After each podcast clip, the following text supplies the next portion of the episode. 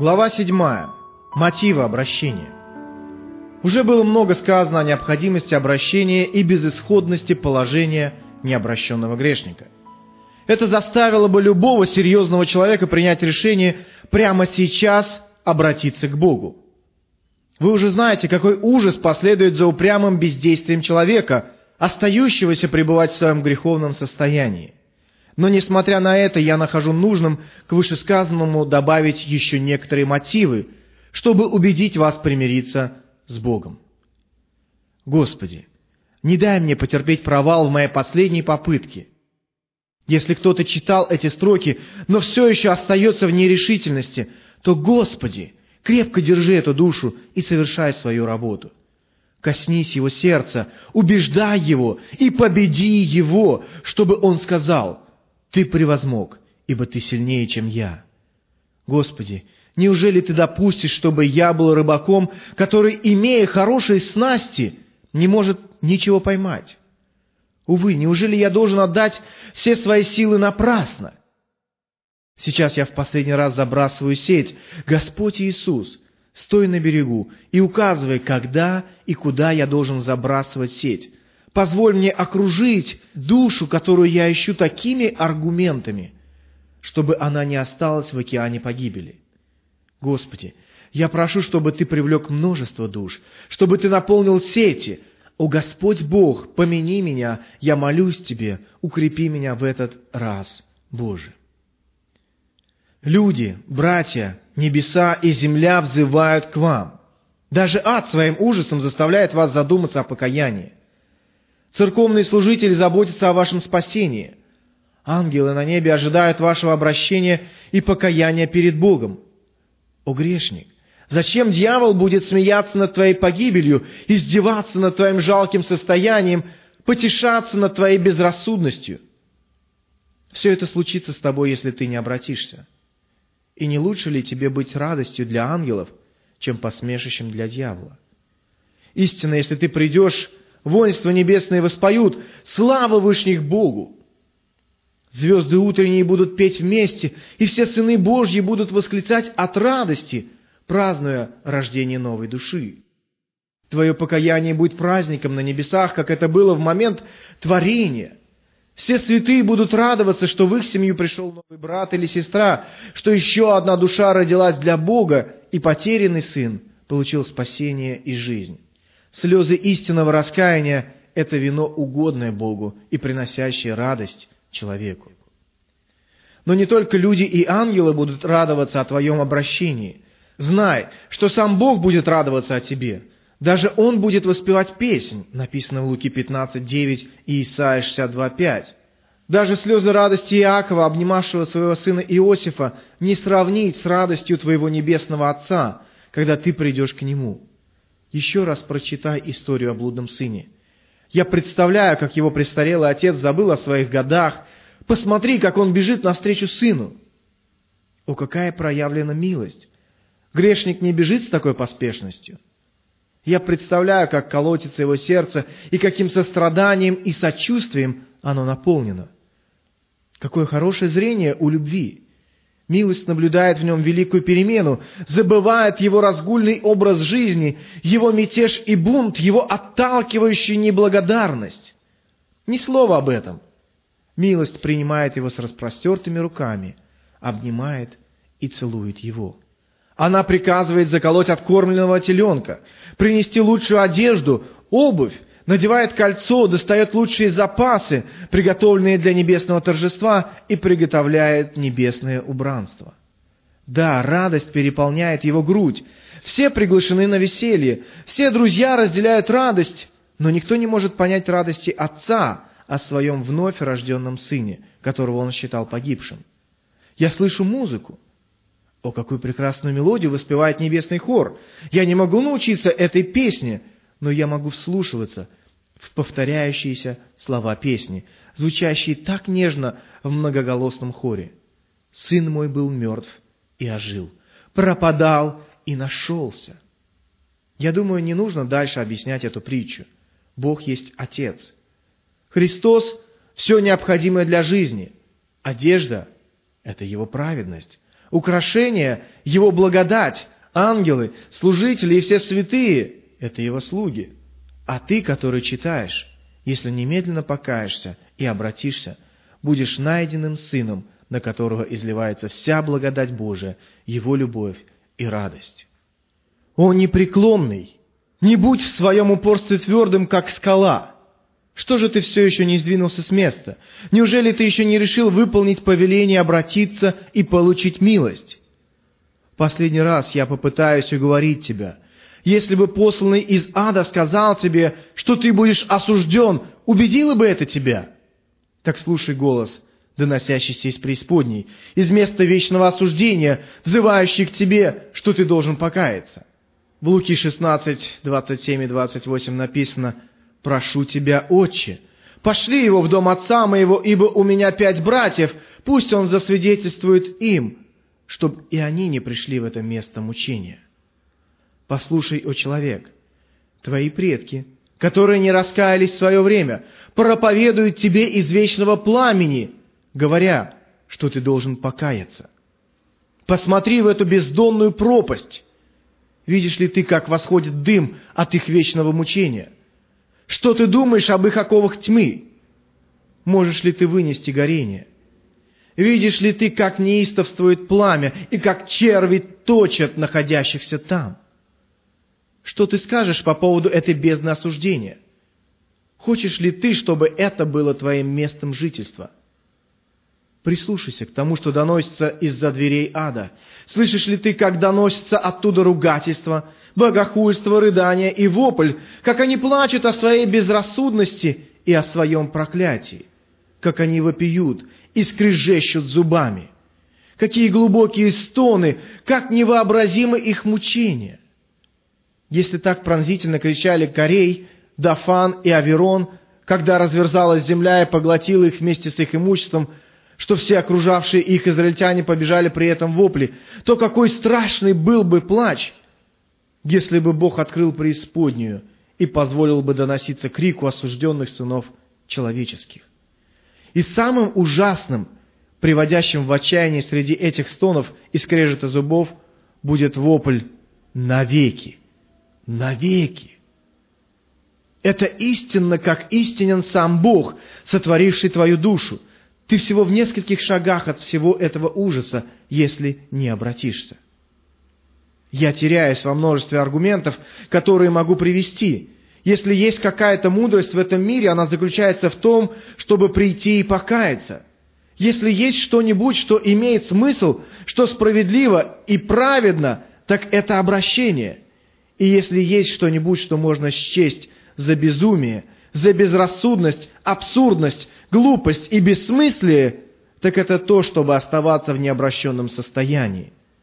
Так позволь мне умолять тебя, ведь ты не хочешь погубить самого себя. Кроме того, что было уже сказано, подумай о ниже приведенных причинах, свидетельствующих о необходимости покаяния. Пусть твоя совесть скажет, не самое ли главное для тебя покаяться и обратиться. Первая причина – Сотворивший тебя Господь милостиво призывает тебя. Он призывает тебя ласково и нежно. Доброта Божия, Его безграничное сострадание, Его заботливая милость. Как высоко небо над землей, так Его пути и Его мысли превыше наших.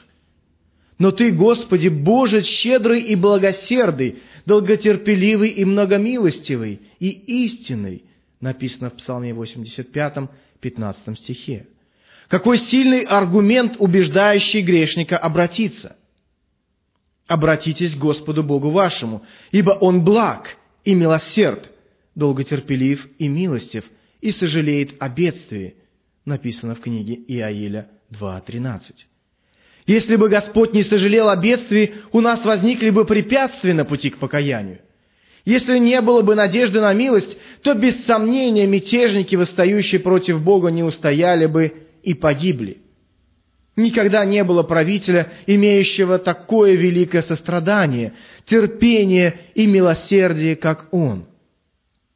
Кто как Бог, как ты, прощающий беззаконие, написано в книге Михея 7.18. Грешники, посмотрите, какого Бога мы имеем. Если вы только обратитесь, Он опять умилосердится над нами и сгладит беззаконие наши. Ты ввергнешь в пучину морскую все грехи наши, написано в книге Михея 7.19. «Обратитесь ко мне, и я обращусь к вам», написано в книге Малахии 3.7. Пусть грешники не обманывают самих себя размышлениями о Божьей милости, не вспомнив о Его праведности. Пусть они не надеются получить милость Божью неправедным путем. Его милость выше нашего понимания. Его милость велика и многочисленна. Она заботлива, истинна и вечная. И если вы только обратитесь, вся милость Божья изольется на вас. Хотите ли вы прийти? Господь не изложил всех врагов своих и воссел на троне. Он протянул свой золотой скипетр. Коснись его и живи. Будет ли милосердный человек убивать своих врагов, когда те склонились к его ногам, молят о прощении, осознав свою неправоту и просят о мире? Не больше ли милосердия проявит Господь? Исследуйте качество Божие. Он, сохраняющий милость в тысячи родов, прощающий вину и преступление и грех, написано в книге Исход 34.7. Также прочитайте книгу Неемии, 9 главу, 17 стих. Божий призыв ободряет душу, приглашает тебя. Бог дает чудные обещания. Как настойчиво милость взывает к тебе. С какой любовью и постоянством она призывает тебя. Как искренне и горячо она умоляет тебя. Возвратись, отступница, дочь Израилева, говорит Господь, я не изолью на вас гнева моего, ибо я милостив, говорит Господь. Не вечно буду негодовать. Признай только вину твою. Возвратитесь, дети, отступники, говорит Господь. Возвратитесь, мятежные дети, я исцелю вашу непокорность. Ты со многими любовниками блудодействовала, и однако же возвратись ко мне, говорит Господь в книге Иеремия 3 главе, в стихах с 12 по 14. «Живу я, — говорит Господь Бог, — не хочу смерти грешника, но чтобы грешник обратился от пути своего и жив был. Обратитесь, обратитесь от злых путей ваших. Для чего вам умирать, дом Израилев? Написано в книге Иезекииля 33, 11. Беззаконник, если обратится от всех грехов своих, какие делал, и будет соблюдать все уставы мои и поступать законно и праведно, жив будет, не умрет. Все преступления его, какие делал, он не припомнится ему. В правде своей, которую будет делать, он жив будет покайтесь и обратитесь от всех преступлений ваших, чтобы нечестие не было вам преткновением. Отвергните от себя все грехи ваши, которыми согрешали вы, и сотворите себе новое сердце и новый дух. И зачем вам умирать, дом Израилев? Ибо я не хочу смерти умирающего, говорит Господь Бог. Но обратитесь и живите. Написано в книге Иезекииля, 18 главе, стихах с 21 по 32. Какие нежные добрые слова. Это голос Бога, а не человека. Человек, достоинство которого оскорбили и унизили, против которого предательски восстали, не будет говорить так мягко. О, как милость любезна к тебе, как она окружает тебя. Не сокрушилось ли еще твое сердце? Сегодня ты слышишь его голос. Вторая причина, свидетельствующая о необходимости покаяния, это то, что дверь в небеса открыта для тебя. Врата вечности широко распахнуты для тебя. Ты можешь свободно войти в Царство Небесное. Христос сейчас обращается к тебе. Он призывает тебя подняться и вступить во владение этой прекрасной землей. Взгляни на славу иного мира. Отправляйся в путь, взяв карту Евангелия. Посмотри на данные тебе обещания. Взойди на вершину горы Фазги, устреми свой взор на север, на юг, на запад и на восток. Взгляни на прекрасные земли, лежащие за Иорданом, виднеющиеся с этой чудесной горы. Посмотри на рай Божий, орошаемый источником славы. Встань и пойди по этой земле, дыши и наслаждайся ею. Землю, которую ты видишь, Господь даст тебе – если ты только обратишься к Нему. Позволь мне сказать тебе, как Павел сказал о Гриппе. Веришь ли пророкам? Если ты веришь, то увидишь все великолепие града Божия, о котором было сказано. И знай, все это предложено тебе по Божьей милости. Это будет навсегда принадлежать тебе, если ты только искренне обратишься. И это истина так, как истинен сам Бог. Вот перед тобой город из чистого сверкающего золота. Его фундамент украшен драгоценными камнями, его ворота жемчужины. Слава Божия освещает его. Веришь ли ты в это? Если да, то недостаточно ли тебе, что ты никогда не сможешь войти в этот город и стать его гражданином? Ведь его ворота открыты для тебя – Безрассудные дети, вы предпочитаете грязную яму и отказываетесь от небесного царства.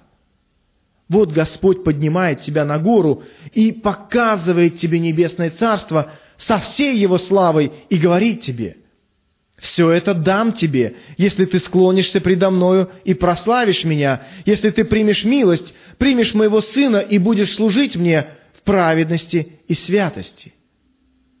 «О несмысленные и медлительные сердцем, чтобы веровать», — сказал Христос. «Будете ли вы служить миру и пренебрегать вечной славой? Думаете ли вы, что пламенный меч, поставленный для того, чтобы не допустить грешника в рай, сейчас пропустит вас?» Но вы скажете, «Я не одобряю безбожников и атеистов». А что же тогда мне думать о вас? Либо вы закоренелый атеист, не верящий всему этому, либо вы безрассудны, потому что, зная о красоте Небесного Царства и веруя в Него, вы все же так грубо его отрицаете. Примешь ли ты то, что предлагается, царство славы, царство праведности, царство мира, царство вечное? Ты еще раздумываешь, когда Бог предлагает тебе царствовать вовеки, обещает посадить тебя на престол славы и собственноручно увенчать тебя, надеть на тебя корону. Эта корона не из терней и шипов, ведь там не будет страданий и слез. Не из тленного материала, ведь там не будет ни чистоты и грязи. Это корона жизни, корона праведности, корона славы.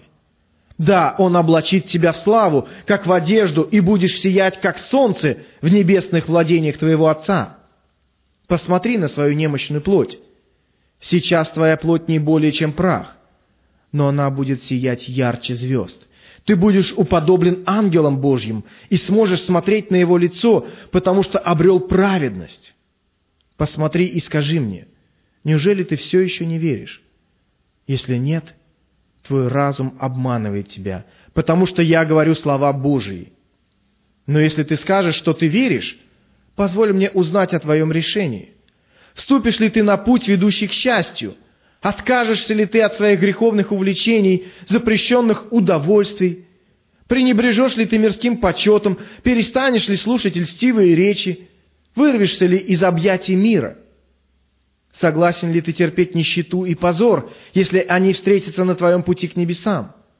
Последуешь ли ты за Господом с кротостью и самоотречением? Будешь ли жить в смирении, не потакая плоти? Если так, то счастье вечной жизни навеки принадлежит тебе. Не ясно ли тебе предлагается это?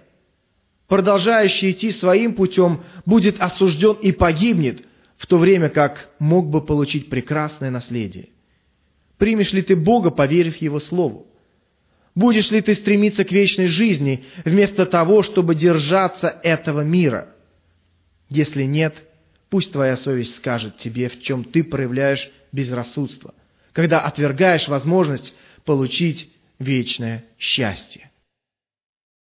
Третья причина.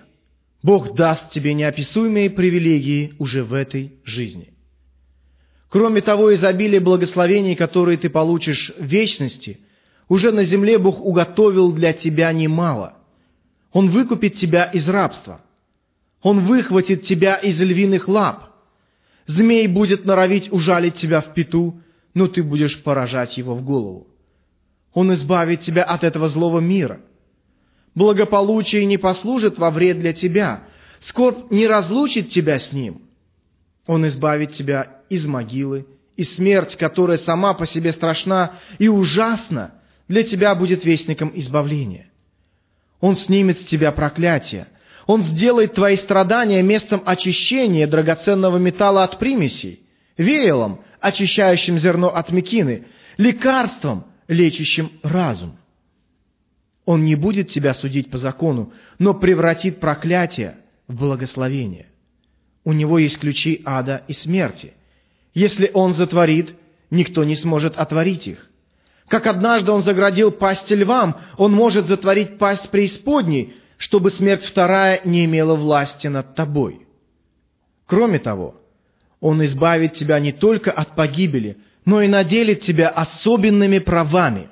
Он самого себя отдает тебе. Он будет твоим другом и отцом. Он будет твоим солнцем и твоим щитом. Он будет твоим Богом.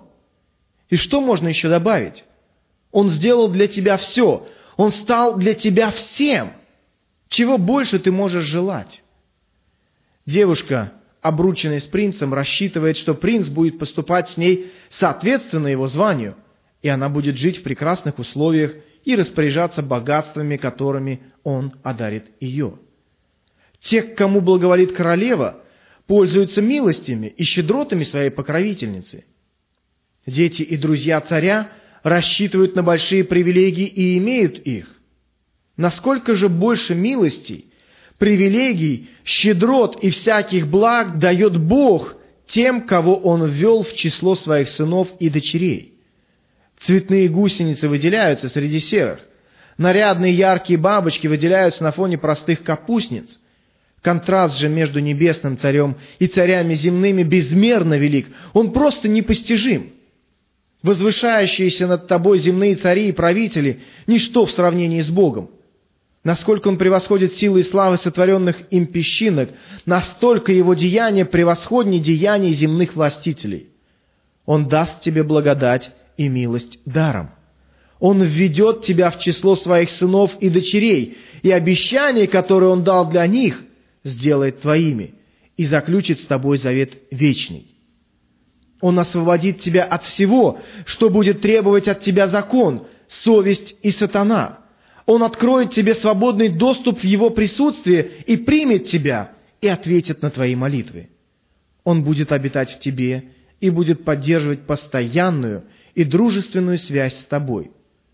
Его ухо готово тебя слушать, и его дверь открыта в любое время. Его благословения будут пребывать на тебе. Он сделает так, что твои враги будут служить тебе. Он сделает так, что все происходящее будет способствовать тебе ко благу. Четвертая причина. Милость Божья снизошла к тебе настолько, насколько это возможно.